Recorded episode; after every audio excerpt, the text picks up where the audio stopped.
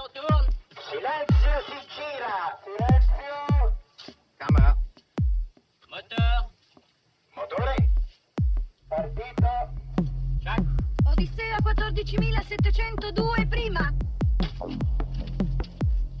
Avanti. Azione! Les podcasts de la Cinémathèque.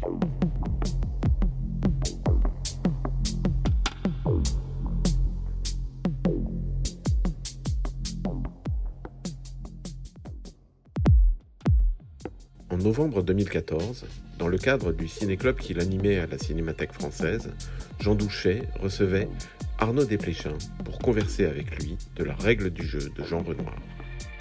Nouvelle définition du mot accident. Non, non, non, non, non, non, non, celle-là chez ne manque pas de classe. Et ça devient rare, mon cher Saint-Thomas. Croyez-moi, ça devient rare.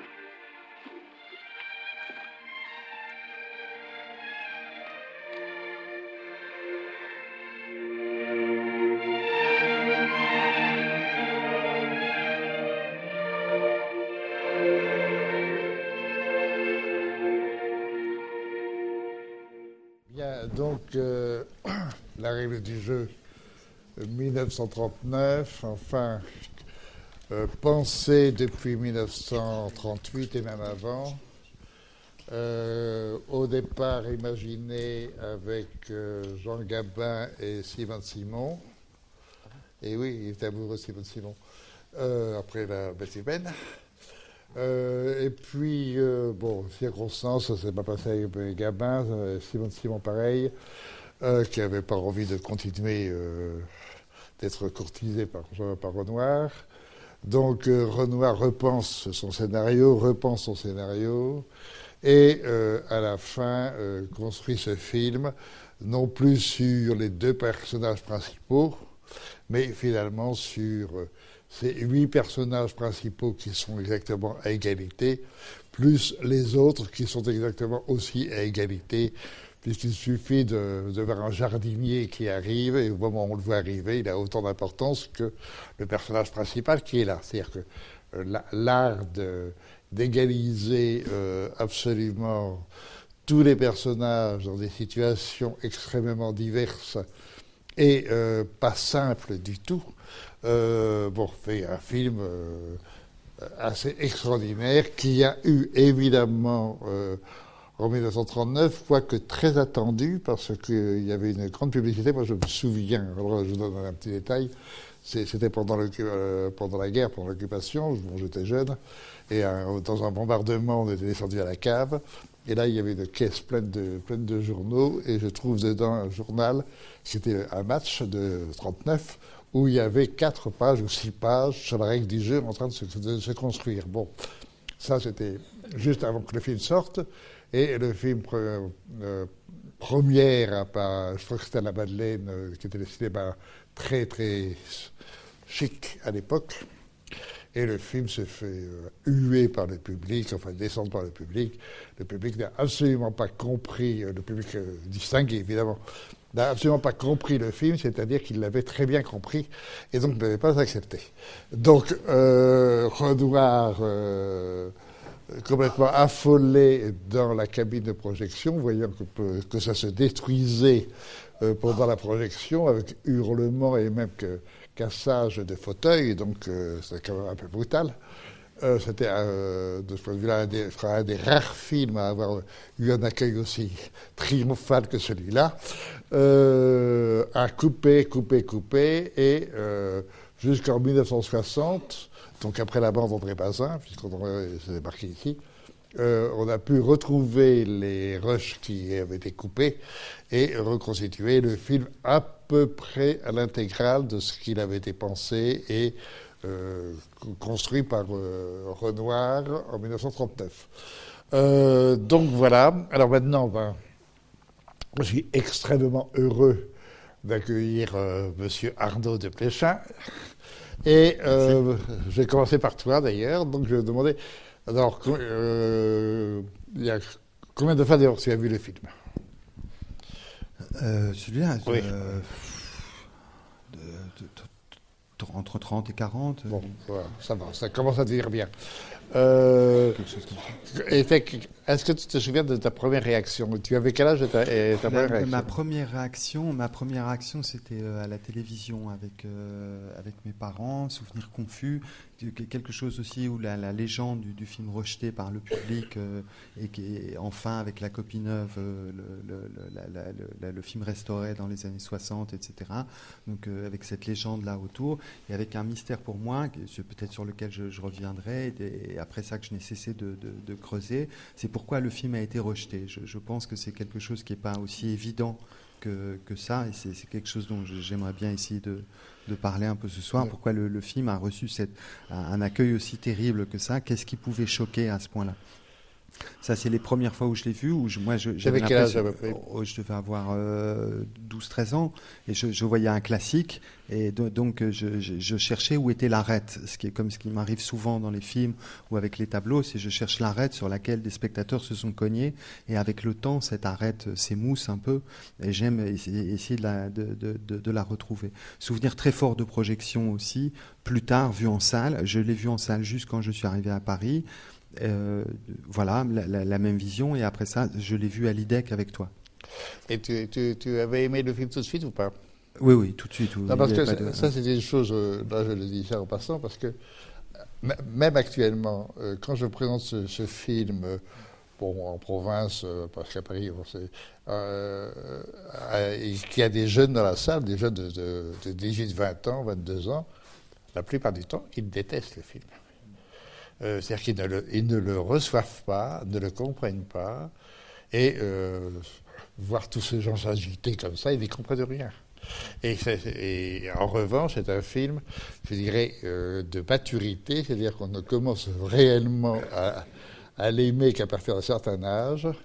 Et je pense à partir d'un âge encore un peu plus certain, on, on, l'admire totalement, car bon. Et là, je le revois, moi je ne sais pas combien de fois je l'ai vu, je le revois encore une fois de plus, et bon, c'est vraiment un immense chef-d'œuvre, mais, mais vraiment immense, euh, à se demander si c'est pas, en définitive, le plus grand film de toute l'histoire du cinéma. C'est possible qu'on puisse le penser comme ça, en tout cas. C'est possible. Tout Truffaut, dans le, le- le- le petit texte, je relisais euh, à, à l'occasion de la projection de ce soir le, Renoir de Bazin, et dans, dans- il y a les petits textes dont, dont les tiens sur les, les, les, les- les Renoirs de la fin, le Cordelier, euh, le déjeuner sur l'herbe et tout ça. Et c'est Truffaut qui se charge du résumé de, de l'appareillage critique de, de- sur la règle du jeu, et il dit qu'il ne, connaît- qu'il ne connaît pas de film où le, cinéaste s'est donné à ce point-là de lui-même un, film, un, un film qui soit à ce point-là d'auteur. C'est peut-être le, c'est peut-être Oui. le, la, définition de, de, de ça, à quel point un cinéaste peut donner tout à un film, le laisser habiter. D'autant que ce, que ce, qui, souligne aussi, c'est à quel point ce n'est pas un film à intrigue. C'est peut-être aussi pour ça que certains publics peuvent ne, ne pas aimer le film. S'il n'y a pas d'intrigue, il n'y a que des motifs. Il n'y a que ça. des motifs qui tournoient, euh, des, des bribes d'intrigue, des, récurrences de, de, de thèmes, euh, des, choses comme ça, mais il n'y a, pas- il n'y a pas une intrigue ou un scénario sur, le, sur lequel s'appuyer. Il y a, il y a ce, Oui, ce tournoiement euh, de, de motifs qui, qui, qui vient nous. D'un point de vue dramatique, oui. C'est-à-dire que sur la construction dramatique, il n'y a pas une, une intrigue et donc une action que l'on suit, etc. Il y a au contraire une perpétuelle destruction de l'action avec quand même une action terrible. Et c'est bien pour ça que le film a déplu d'emblée, parce qu'en fin de compte, il faut quand même faire confiance au public, même quand ça lui plaît pas. Si ça lui plaît pas, c'est que souvent, ça le concerne. Et que euh, quand le public, très, très, très chic, de la première qui a vu le film et qui a, enfin, s'est déchaîné, c'est qu'il a parfaitement compris, ce public, que c'était leur société, donc eux-mêmes, qu'ils voyaient sur l'écran. Et que d'un seul coup, ce qui ce est moi, euh, je pensais à ça en revoyant le film. Bon, Renoir a été très marqué par le naturalisme, hein, donc euh, de, de Zola, de Antoine, euh, et de toute la tradition naturaliste. Et le naturalisme a toujours été marqué parce que c'était la fin du XIXe siècle, et c'était continué au XXe, par une sorte de lourdeur, enfin une sorte, c'était, il y avait toujours, une idée de, tragique dans le naturalisme. C'est très quand on relit Zola. Euh, ce, ce que Renoir fait dans ce film, alors qu'il a pensé quand même, il a eu une, une, une pensée natu- naturaliste, c'est de transformer ce naturalisme en le naturel. Et d'un seul coup, tout est naturel. Donc il n'y a plus. euh, on, on prend la vie telle qu'elle court. Donc on n'a plus besoin de, de l'intrigue, on n'a plus besoin d'action. Donc l'intrigue va, se- va se révéler à, à la fin du film et se détraquer totalement pour aboutir à cette espèce de folie finale. C'est-à-dire que il commence par une comédie tranquille et il finit par un vaudeville complètement fou. Mais ce n'est plus un vaudeville, ce n'est plus une comédie, ce n'est plus une tragédie. Vous ne savez plus où est-ce que vous en êtes.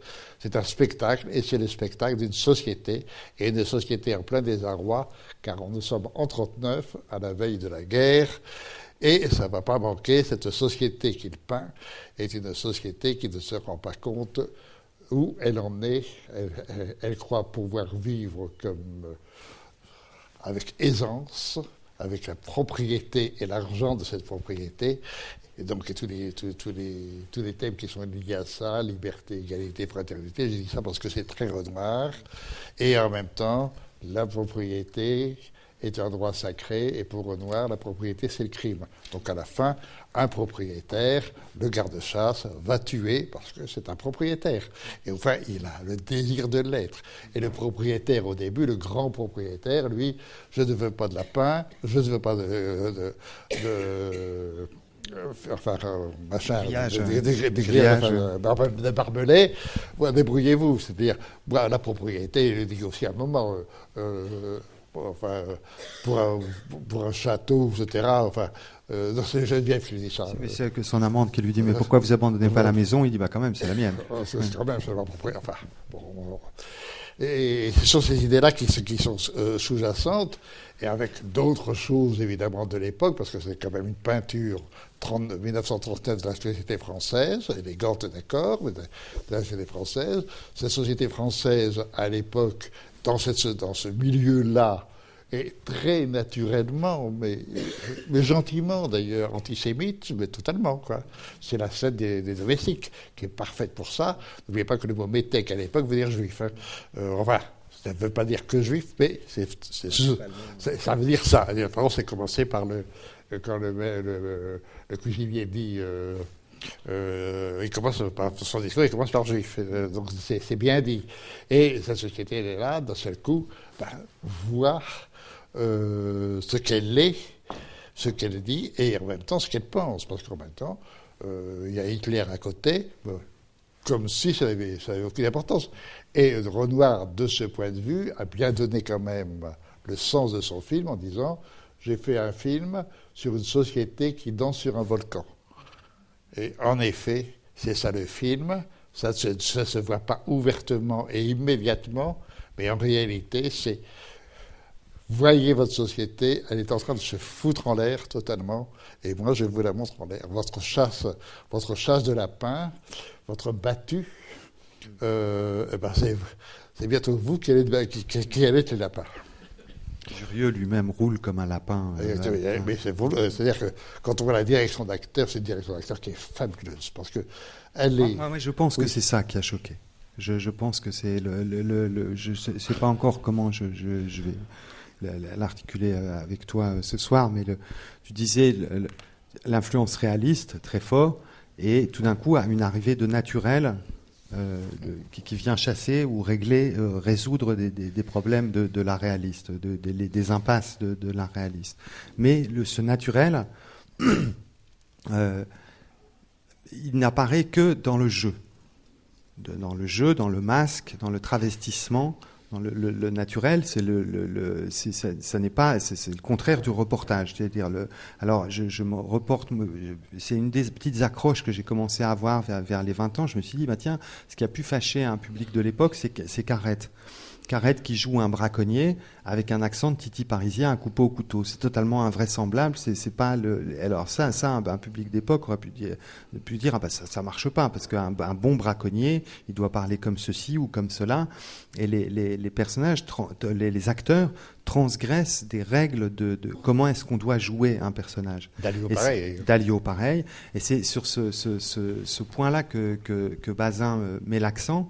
C'est quand il y a des vedettes comme, euh, comme euh, Gabin, quand ces vedettes jouent un, respectent un pacte de croyance comme ça avec, le, avec le, le- les spectateurs, euh, euh, voilà, et qui jouent l'intrigue, le, le- le scénario, et puis véri- de- du réalisme psychologique, alors ça marche, ça fonctionne. On dit c'est un bon acteur et tout ça. Là, est-ce qu'ils sont bons ou mauvais acteurs? Il c'est une question qui n'a plus de pertinence. On est dans de la vérité tout le temps, et cette vérité, elle n'apparaît que à travers des jeux de masques. Et c'est, voilà, c'est ce sur quoi j'aimerais bien t'entendre, et peut-être continuer un petit peu après. Euh, oui, alors, il l'inconvénient d'un film comme ça, c'est qu'il y a tellement de choses à dire. Mais euh, bon, je suis tout à fait d'accord, c'est, ça qui est fabuleux. Mais euh, en même temps, dans ce, jeu d'acteur, ça se joue en même temps un jeu sur, une pensée du cinéma. Euh, on est en 39, le cinéma est devenu parlant en 1930. Bon, Renoir a fait partie des gens qui immédiatement a été content du parlant. Alors que, mettons, René Clair à la même époque, puisque c'était le, le grand cinéaste, on disait à l'époque, René Clair, euh, lui, il n'était que pour le muet. Bon, Chaplin aussi. Chaplin, c'est génial. René Clair, je suis moins sûr. Mais, euh, entre, entre 30 et 40, bon, le cinéma parlant s'installe, et quand même, des grands cinéastes commencent à se poser le problème.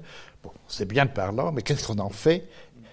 Et dans le cinéma, c'est-à-dire que quelle est sa fonction, de- quelle est la fonction du micro par rapport à la caméra? Euh, Avec ce qui commence à, se, germer dans la tête des cinéastes, l'idée que l'œil entend et l'oreille voit. Et quand on voit le film, c'est bien fait là-dessus. C'est-à-dire que le film est fait en trois mouvements. Premier mouvement, c'est tout, Pa- tout Paris, depuis, depuis le- le, L'atterrissage. depuis l'atterrissage. C'est-à-dire, on commence par le son, le micro, on tire le fil, et en d'autres termes, c'est le, euh, toute le- la parole qui va transmettre et faire marcher le mouvement de, le mouvement d'histoire. Et c'est fait par la radio, c'est fait par le téléphone, et on communique, etc. Et tout se répand par le son.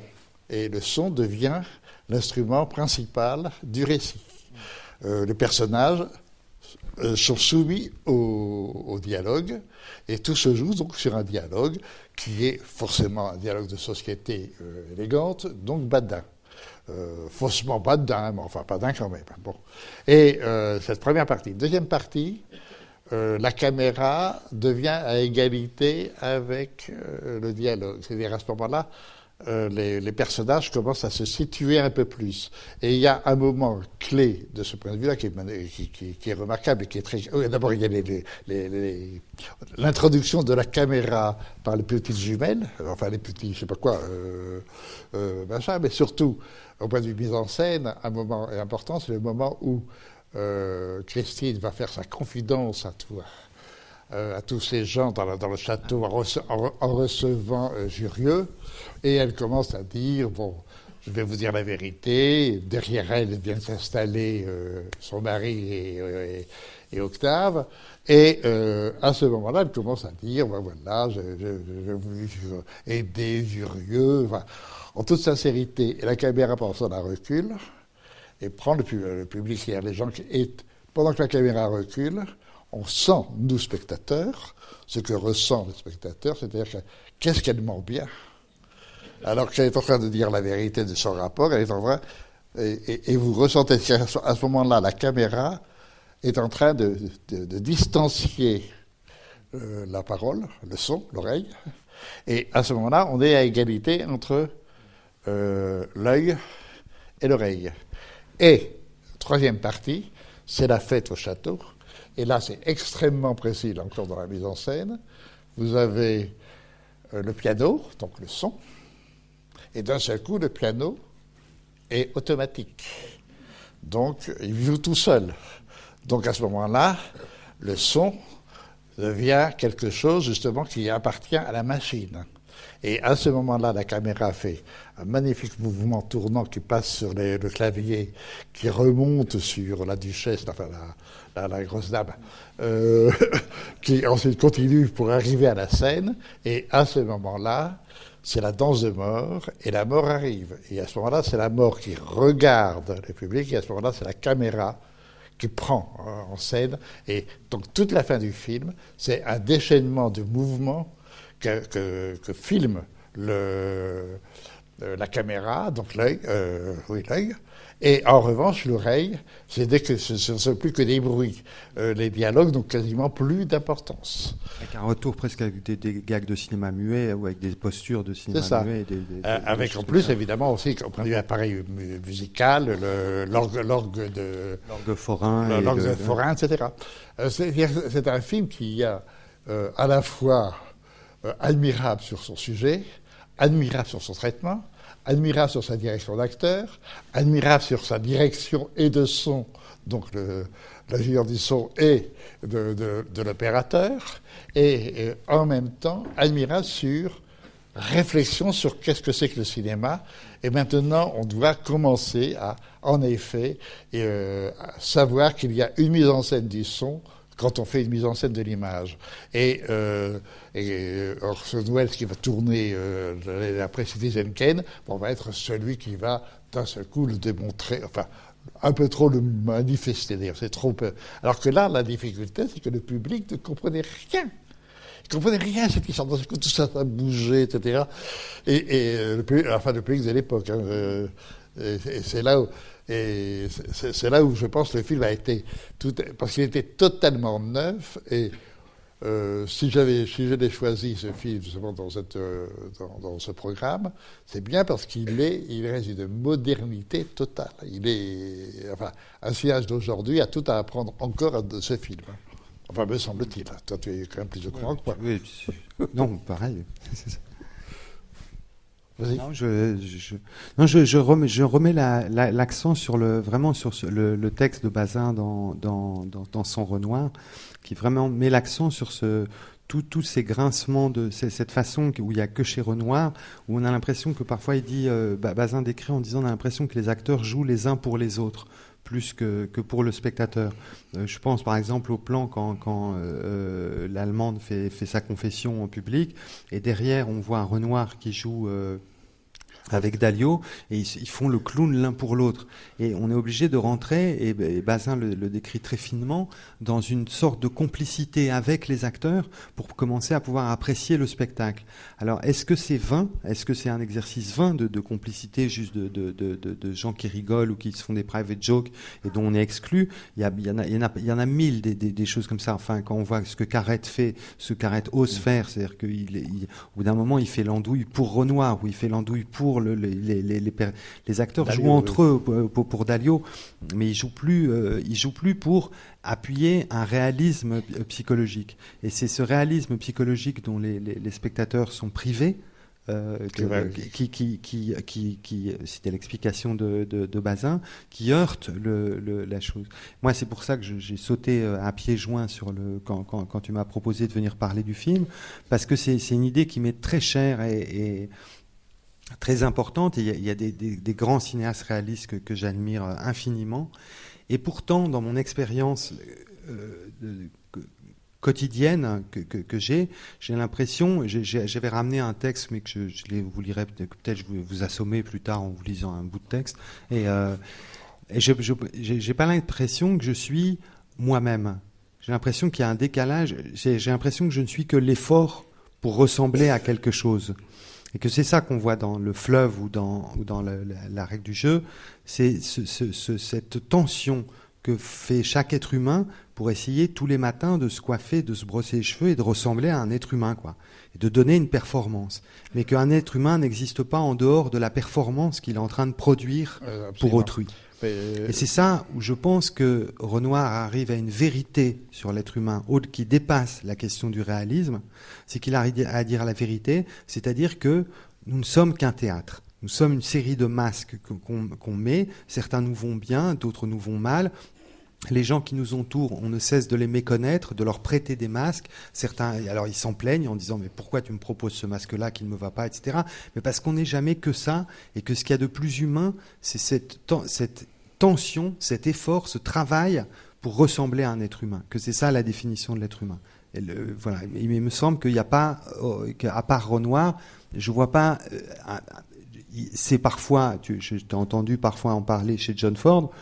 C'est parfois aussi le, ce, théâtre de, de- John Ford, euh, qui, qui va moins loin que, Renoir.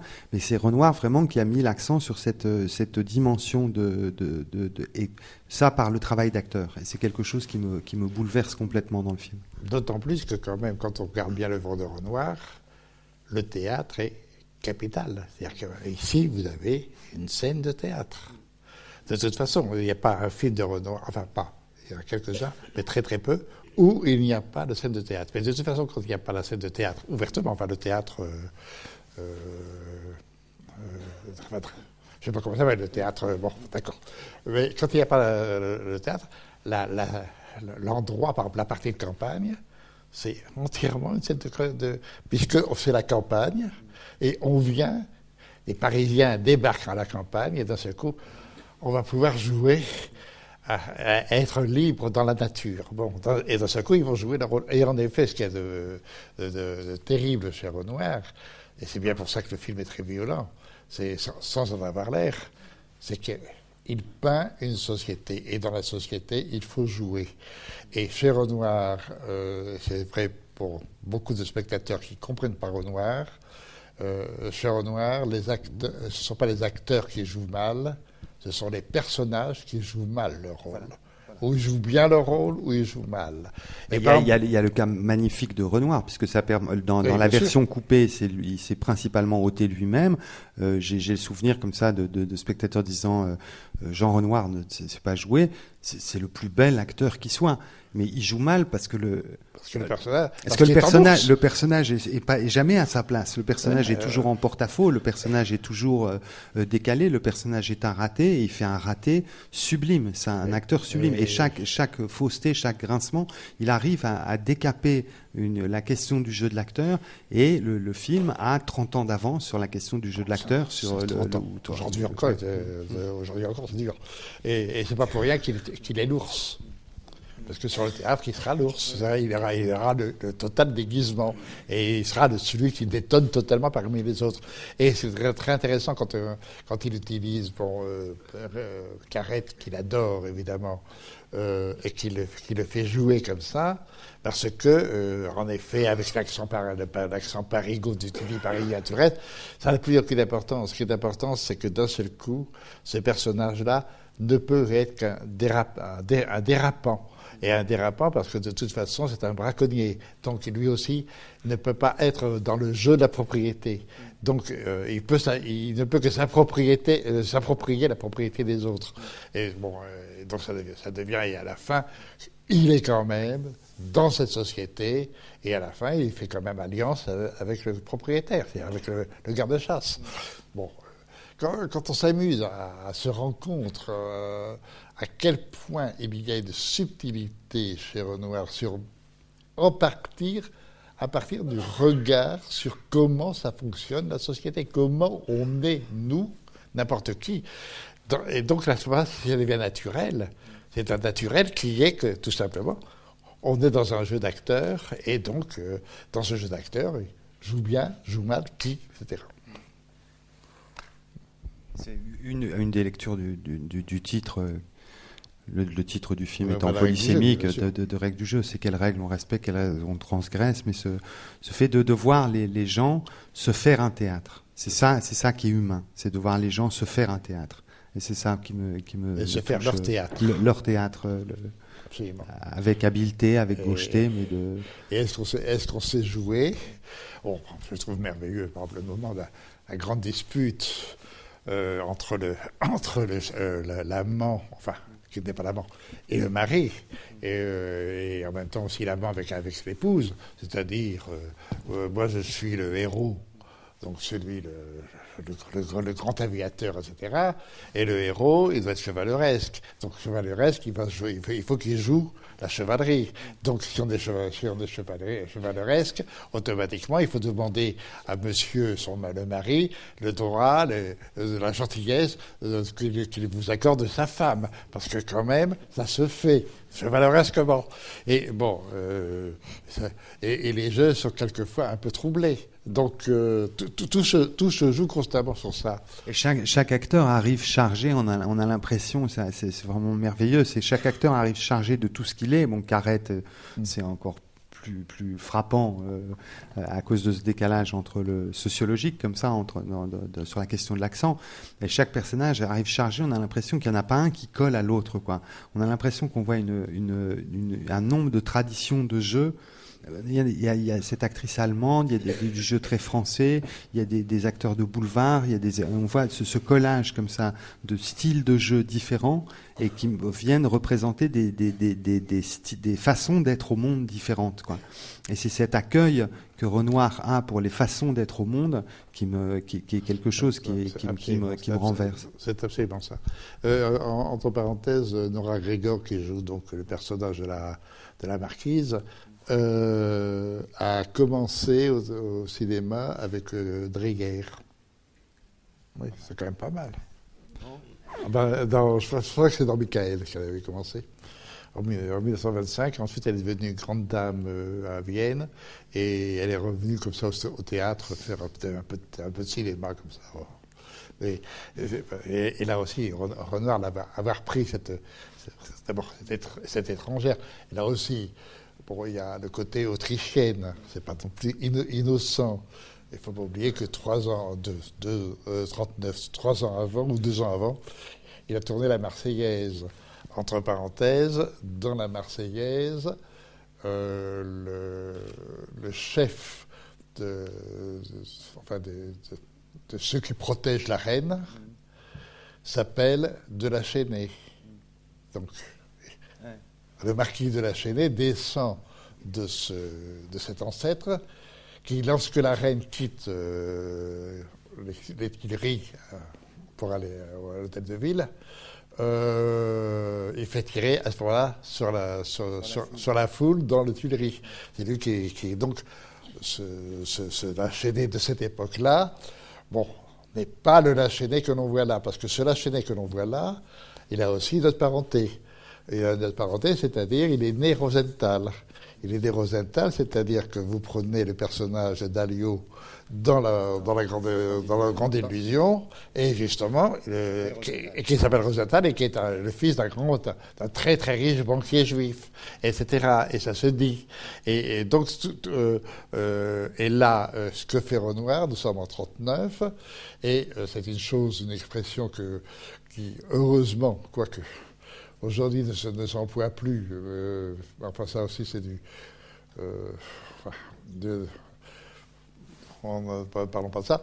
Mais euh, on disait à l'époque une grande famille, donc une famille aristocratique, enjuivée. Et là, nous sommes dans une famille enjuivée. Une grande famille, etc. C'est intéressant de voir comment Renoir a quand même pensé tout ça. C'est pas, pas innocent. Hein. Et s'il pense ça, et s'il montre justement cette société dans sa vérité, dans, son, dans sa futilité, dans sa frivolité et dans son caractère finalement de, désastre, euh, il fait ce film où simplement il se contente de regarder comment cette société vit au naturel. Et c'est là, et, on a le sens profond du film et la violence souterraine du film. C'est un film très violent qui a l'air tellement gentil. Et d'ailleurs, vous avez tous ri gentiment tout à l'heure, alors que c'est de. Il y, y, y, a des vacheries à l'intérieur, mais alors, euh, bon, par exemple, la, la, la, fameuse scène entre, entre Dalio et Carrette, euh, les, les, les, rapports. Moi, moi, monsieur le marquis, moi, monsieur le marquis, je l'ai fait rire. Il faut qu'elle rigole. on en fait ce qu'on en fait, etc. Et déjà la profondeur de champ aussi. Euh, Déjà la profondeur de champ, jouer la profondeur de champ comme il le fait, et en, et en faire une, un, un, élément dramatique, justement. Euh, C'est prodigieux. Euh, et l'espèce de fluidité qui, qui, qui anime tout le film, qui c'est virtuosité. Et on ne se rend pas compte à quel point on se dit, mais ce film, ce plan-là, il a quand même, il a quand même voulu, euh, je sais pas, des, des, trucs, des reflets dans le miroir. Par exemple, le jeu dramatique par excellence, puisqu'on en parlait la semaine dernière avec euh, le jeu des portes qui a une telle importance dans la, dramaturgie théâtrale euh, à partir du XVIIIe siècle. Comment il joue les portes en permanence dans le film, mais sans avoir l'air de les jouer. Et à la fin, pourtant, il joue les portes du vaudeville sans avoir l'air de jouer le vaudeville. Alors ça, euh, est, il, est, le seul. Je ne connais pas d'autres qui, ont été capables de jouer à ce point un système tout en ayant l'air de ne pas le traiter ou de ne pas, pas l'utiliser. Euh, bon, alors, vous me demandez Beaumarchais, euh, j'adore Beaumarchais par ailleurs, euh, j'adore Musset par ailleurs, mais j'adore peut-être encore un peu plus Renoir. Voilà, et peut-être plus Renoir fils que Renoir papa, que j'aime beaucoup pourtant. Oui, je crois qu'il est un jeune homme, pardon. bonsoir. Euh, moi, je voulais savoir justement sur le message au début du film sur euh, le, le, fait que ce n'est pas un film sur euh, qui étudie les mœurs de l'époque. Alors, est-ce que ce, ce, message était euh, dès le début, enfin, au premier montage du film, ou est-ce que c'est à la version définitive qui, qui Écoutez, alors ça, ça euh, peut-être que quelqu'un le sait. Je, je, je crois que c'était au pas début. C'était au début? Je ne sais plus. Je sais plus ça. Alors. Oui. Euh, il est là. Il est là. Ah, il est là. Non, mais simplement le, le, le message fait allusion à la guerre. Donc ça pouvait pas être un message de la première euh, version du film, euh, puisqu'elle n'était pas encore déclarée quand le film est, Oui. a commencé. Donc c'est un message qui doit, qui a, doit correspondre à la deuxième sortie du film Donc, après euh, la guerre. euh, la pour, deuxième voilà. sortie, c'est quoi? Bah, moi, je 47, sais pas la date. 48. C'est 47 ou euh, 48 oui. Ah, ça, je je sais pas l'année exacte. J'ai oubli- j'ai oublié la sortie. Mais euh, enfin, ça correspond à cette deuxième version, version coupée d'ailleurs, qui est beaucoup plus courte que celle qu'on a vue ce soir. Ah oui, bien que- sûr, qui était coupé de moins de 20 minutes à peu près, un quart d'heure, 20 minutes. Non, mais en même temps, 45 et 48. à 45, eh oui, c'est ça. Moi, je l'ai vu, en- j'ai dû le voir en 48 alors. C'est un message téléologique pour faire, enfin, pour dire au public, attention, ce film a- a- se passe avant la guerre. euh, voilà. C'est ça. Mais, mais, mais en même temps aussi, euh, un peu se couvrir. euh, Ne pensez pas que ça puisse être, euh, ça puisse vous concerner. Bah, peut-être, j'ai le micro, je peux peut-être continuer. Oui, oui, continue, continue. Non, parce que sur la, la question du rejet du film, euh, bon, d'abord, c'est quand même une comédie qui se termine par une mort violente. C'est, pas confortable au cinéma Et- quand on rit et puis que les gens meurent. Et, et surtout comme un. Mais ce qui est absolument scandaleux dans le film et inadmissible encore aujourd'hui, c'est la conception anti-romantique de l'amour qu'il y a dans le film. C'est-à-dire que l'amour, c'est des, des petites, c'est des impulsions qui changent d'objet sans arrêt, voire qui peuvent avoir plusieurs objets en même temps. C'est le rêve de Dalio avec son harem. Évidemment, le harem, celle qui rêve vraiment d'avoir un harem, c'est Nora Gregor parce qu'elle a ses trois hommes et on ne sait pas effectivement à la fin lequel elle aime vraiment. Hein, on passe de son mari à donc Dalio à, à Jurieux à qui elle déclare enfin je vous je, je vous aime et puis finalement c'est Octave. Et donc l'idée que l'amour ne peut pas avoir un objet unique et qu'en plus chez Renoir, c'est de plus, ça va être de plus en plus évident. Euh, L'idée que l'amour soit l'échange entre, entre, que ce soit un plus un, c'est déjà la fin de tout. C'est-à-dire que c'est déjà la morale bourgeoise, c'est l'échange. Et chez Renoir, en fait, euh, il n'y a pas de transitivité. On est dans l'intransitivité. Il faut rien échanger. Il faut tout donner. Et cette vision-là, elle est totalement scandaleuse. Il y a une réplique dans La Grande Illusion, euh, donc euh, en 37, donc deux ans avant. Il y a un des soldats, c'est une histoire de prisonnier, ben, après la Guerre mondiale, et un des soldats pleure parce qu'il découvre que sa femme le trompe. Et il y en a l'autre qui lui dit, mais c'était pas grave, tu t'en fiches. Des femmes, il y en a d'autres. Et lui dit, oui, mais moi, j'en ai qu'une. Et l'autre lui dit, c'est pour ça que tu es cocu. C'est, c'est- non, mais c'est très, très, chez Renoir, cette idée que l'amour n'aurait qu'un objet, qu'il faudrait garder tout le temps, et que c'est, c'est totalement inhumain. Enfin, ça ne correspond à rien dans la réalité, dans la vérité. Et tu parles de naturalisme, en, en l'opposant au naturel, mais le naturalisme, c'est quelque chose de très puissant. C'est justement le monde des pulsions, euh, c'est Stroheim, hein, c'est qui est la grande influence de, Renoir, et puis c'est bien sûr Zola qui l'a adapté, et c'est une vision absolument anti-romantique de l'amour. Et ça, c'est on est encore empêtré dans ces visions-là de l'amour aujourd'hui. Et ça, je trouve que la force du film, elle reste intacte. Et on continuera à avoir des gens, plutôt des gens jeunes d'ailleurs, qui vont rejeter ce film parce que ça ne correspond pas évidemment à la notion de l'amour qu'on nous vend à longueur de journée. Oui, mais le- Et ça, c'est la force de Renoir. Et d'ailleurs, que- c'est effectivement un film qu'on peut apprécier peut-être quand on a un peu vécu. Absolument. C'est un film de 30 ans. Mais euh, justement, cette idée sur la, sur la bourse, c'est entièrement raison, mais sur la notion toujours de propriété. C'est-à-dire, on est propriétaire d'un- amour. Plus loin, d'échange. Déjà, l'échange, c'est la ça. fin de tout. L'échange, on, voilà, on peut dire, il y a une conception égalitaire. Je te, je- je te donne quelque chose, tu me donnes quelque chose, c'est déjà foutu. C'est c'est le, c'est le Vigan dans Madame Bovary là, qui, qui joue le, qui dit tout se paye.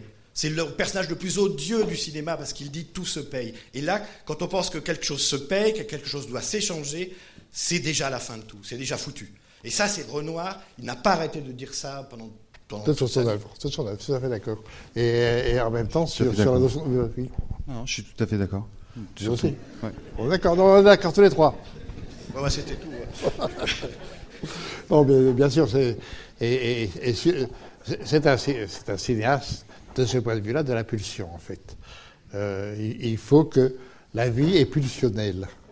Et, et donc, euh, tout ce qui est arrêt de la pulsion pour l'installer devient à ce moment-là euh, la fin de la pulsion. Donc, euh, d'une certaine façon, la fin de la vie. Euh, il y a une façon de regarder le cinéma sur ce qui est important, puisque le cinéma est chargé, pour la première fois dans l'histoire de l'humanité, de, représenter la vie en train de vivre. Les autres arts ne représentent pas la vie en train de vivre, de il faut la penser. Mais elle, on l'a directement. Et euh, Renoir est par excellence le cinéaste de la vie. Et la vie, justement, n'a pas euh, n'a- pas d'arrêt ni d'arrête. La vie, ça pulse en permanence. Et, et ça, c'est un cinéaste prodigieux pour ça. Et c'est bien, c'est bien pourquoi, euh, encore aujourd'hui, des gens ont- sont réticents par rapport à son œuvre parce que c'est pas, c'est pas facile à accepter cette idée, enfin, cette idée, je dirais, ce constat en définitive, parce que finalement, je, crains qu'il n'ait pas tort. Donc, euh, ce constat, parce que ça dérange terriblement. Euh, moi, ce que j'adore, c'est des cinéastes comme lui qui ne vont pas vous, vous dire attention, je vous fais un film militant, etc., pour, bien penser. Lui, il ne s'agit pas de bien penser ou mal penser, il s'agit tout simplement de vivre ou bien vivre, de, bien vivre ou, de- mal vivre. Et donc, chez lui, on vit bien. Et là, ce que je trouve merveilleux dans ce film, de ce point de vue-là, c'est que tous ces personnages, toute cette société, euh, croit bien vivre, elle les moyens de bien vivre, et elle vit mal. C'est l'échec total. Bon, et à la fin, c'est pas pour rien que le film se termine par ce plan qui est l'un des plans les plus terribles du film, il y en a plein, mais qui n'a pas l'air de l'être. C'est-à-dire, en d'autres termes, on rentre au château, maintenant, allez, on a eu les morts, euh, parfait, tout rentre dans l'ordre, on rentre au château, et qu'est-ce qui rentre au château? Visuellement, maintenant, puisque c'est la caméra, ce ne sont que des ombres. C'est-à-dire qu'en d'autres termes, ils ont, cru euh, vivre, et maintenant, ce sont, les ombres qui rentrent. Ils sont, en fait, visuellement, ils sont morts. Ils ne sont plus vivants. C'est ça qui est. Mais euh, moi, ce qui, m'intéresse, enfin, je, pense que ceux qui, qui suivent un peu mes cours le savent, euh, ce qui m'intéresse, c'est comment c'est dit par l'écriture. Euh, faire terminer le film, commencer le film par on tire le micro et à la fin, visuellement, on fait rentrer les ombres dans le château. Euh, comprenez ou comprenez pas, mais ça, c'est à vous de jouer. Parce que vous avez aussi un rôle, un rôle dans le film. Oui, euh, quelqu'un, pardon. Oui. Moi, j'ai deux questions en rapport avec la scène de chasse. Je suis dans l'ombre tout derrière, donc vous Oui, ça, je répondre. ne veux absolument pas. Bon. Donc deux questions en rapport avec la, la scène de chasse. Euh, J'aimerais entendre votre analyse sur euh, cette scène qui semble d'un pessimisme euh, absolu. On est en 39, comme vous l'avez dit, et, et cette scène, c'est comme l'élimination de tous les espoirs. On a une satire de la société aristocratique qui a quelque chose de terrible.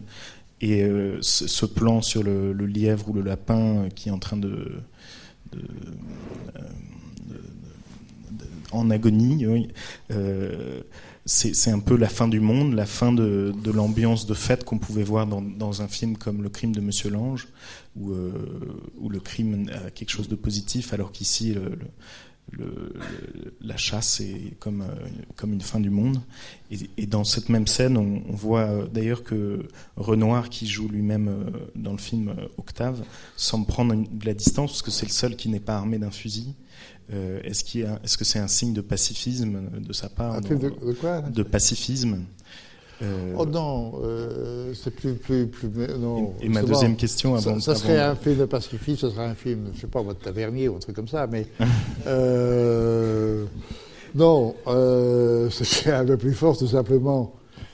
Il filme la nature, et admirablement bien. Enfin, il filme la Sologne admirablement bien. Et qu'est-ce qu'il filme dans la nature? Ben, Tout simplement la vie. Et la vie animale. Donc, et qu'est-ce qu'on chasse? On chasse la vie. On tue la vie. Bon. Et, euh, et le, le- le roulé-boulé du lapin à la fin, je ne sais pas si Bardot n'était pas encore là, parce que j'ai l'impression- que c'est vrai, que euh, ça devait être un vrai lapin qui était tué. Mais, et, et évidemment, il, et, et Renard fait reprendre exactement, euh, fait jouer euh, la Jurieux, donc, euh, euh, j'ai oublié son prénom. Ah, comment Non, non, Jurieux. euh, André Toutain. Toutain, Roland Toutain, il lui fait tomber exactement comme le, comme le lapin. C'est-à-dire que euh, cette société n'a de sens que si elle chasse la vie. Si elle chasse la vie, c'est pourquoi? C'est que elle s'est appropriée, et ça, là, encore, c'est l'écriture même, la façon de filmer, les plans tels qu'ils sont filmés, la lumière qui est filmée, euh, euh, l'espèce de vie que l'on sent du paysage. Euh, Renoir nous dit, voilà, là vous avez la nature, et vous avez la nature dans sa vérité. Et en même temps, je vous la filme parce que elle est devenue la propriété de cette classe sociale. On a l'air d'avoir quitté la propriété. En fait, d'un seul coup, cette, propriété, cette, ce- cette nature appartient, est devenue la propriété d'une classe sociale. Et elle est devenue, au fond, la propriété du marxisme, si on veut. Mais c'est beaucoup plus que ça. C'est-à-dire que comment nous, nous usons, abusons de la, vie- pour en profiter et en même temps en être le propriétaire. Cette notion de propriétaire chez Renoir, à mon avis, on n'a jamais assez mis en, euh, évidence. Dans tous ces films, je sais pas, dans la, dans la chienne, et euh, ce sont mes obligations et nos obligations, etc. Le, nombre de fois chez Renoir, la notion de propriété, il n'y a pas un film de Renoir, sauf La bête humaine, et encore, justement, c'est assez complexe, où le meurtre n'est pas un meurtre de propriétaire. Et dans La bête humaine, le meurtre est fait par, euh, final, est fait par euh, Gabin, donc le, le- le cheminot. Il n'empêche qu'il il devient criminel parce qu'il veut s'approprier euh, le personnage de Simone Simon. Donc il veut en être le propriétaire, puisque Madame en parlait tout à l'heure, ben, il veut être le propriétaire de la femme, c'est tout. quoi. Euh, Il y, il y a des... C'est pas réduit que ça arrive. Pour finir juste sur cette scène, j'avais une deuxième question. Donc, c'est euh, est-ce que vous pourriez nous éclairer sur l'importance des machines? On a dans, dans cette même scène euh, une longue vue euh, à travers laquelle on voit un écureuil. Ensuite, on- Ah, Une longue vue n'est pas une machine, hein, c'est une caméra. C'est- Voilà, c'est une caméra. C'est Et c'est le- une métaphore de- du cinéma, oui, le- de, s'approcher au plus près de la vie et de. D'accord. Il y a, il y a- il y a même un, un texte, j'ai oublié de. C'est pendant que vous parliez que je m'en suis souvenu. Il y a un petit texte de, Stanley Cavell dans La projection du monde. Je vous conseille où il, il file une métaphore d'une parfaite mauvaise foi, mais qui est, avec beaucoup de talent. Où il dit que le représentant du réalisateur, ce n'est pas Jean Renoir dans le film, c'est Schumacher parce que c'est celui qui vise. Et, euh, que c'est compliqué de dire qui euh, incarne la fonction de la mise en scène à l'intérieur du film, même si Renoir joue le, le- joue dans son propre film. C'est difficile de savoir qui incarne. Est-ce que c'est euh, Jurieux qui, avec ses machines, qui, qui, qui, qui, qui, montre son ciné comme un, cinéma mécanique? Est-ce que c'est euh, Renoir parce que lui-même euh, est l'auteur du film? Ou est-ce que c'est euh, Schumacher, la figure cachée, parce que c'est la figure qui vise et qui vient être le bras du destin à la fin? Il y a une ambiguïté. Le texte est de mauvaise foi, mais le texte est formidable. Il fait quelques lignes, mais c'est perdu au milieu du livre et la traduction est très bien. Bon, bah, on va s'arrêter là alors. Merci. Merci beaucoup.